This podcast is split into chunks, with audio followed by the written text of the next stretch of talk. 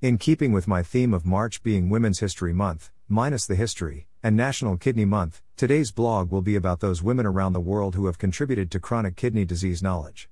Two such women, Dr. Vanessa Grubbs and Dr. Bessie Young, were highlighted in February's tribute to Black History Month and Women in Nephrology.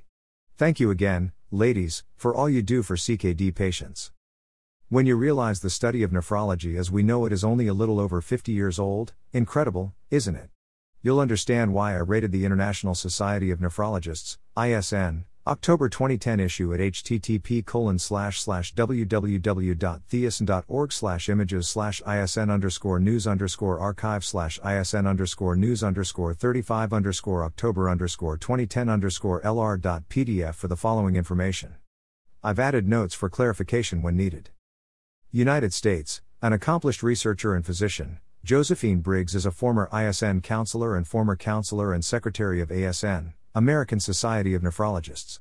She is the former director of the Division of Kidney, Urologic, and Hematologic Diseases, National Institute of Diabetes and Digestive and Kidney Diseases, NIDC, U.S. National Institutes of Health, NIH, and was responsible for all NIH funded renal research in the 1990s. Today, she is director of the National Center for Complementary and Alternative Medicine. She maintains a lab at NIDC, researching the renin-angiotensin system, diabetic nephropathy, circadian regulation of blood pressure, and the effect of antioxidants in kidney disease. Europe, Renee Habib, who passed away in 2010, was a truly pioneering renal pathologist. She provided the first description of many renal diseases and worked with ISN founder Jean Hamburger to establish nephrology as a new discipline in Europe. Her contributions and energy were central to establishing pathology as an essential and integrated component of this new field worldwide. India, Vidya N. Acharya was the first woman nephrologist in India and trained some 150 internists in nephrology. For three decades, her research focused on urinary tract infection.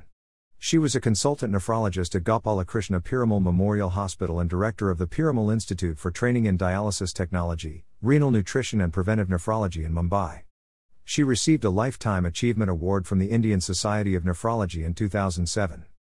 China, Haiyan Wang is the editor of Kidney International China and has been an ISN and ASPN, American Society of Pediatric Nephrology, counselor and executive committee member as well as a member of the editorial boards of Chinese and international renal journals. She has published over 200 articles and books in Chinese and English. She graduated from Beijing Medical University. After three years of internship, she became a nephrology fellow at the First Hospital Beijing Medical University.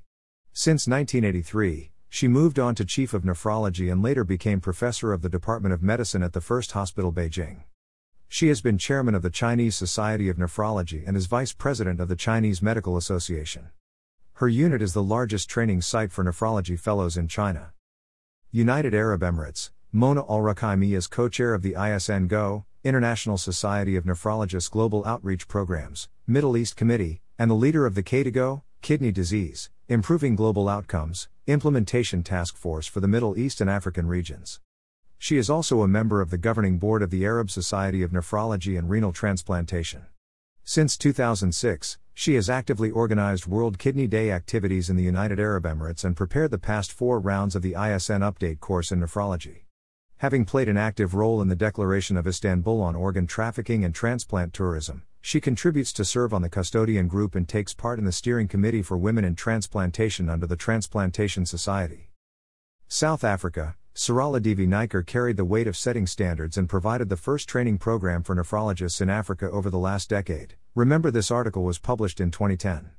Specializing in internal medicine, she trained in Durban and later helped set up a transplant unit in the renal unit at Addington Hospital.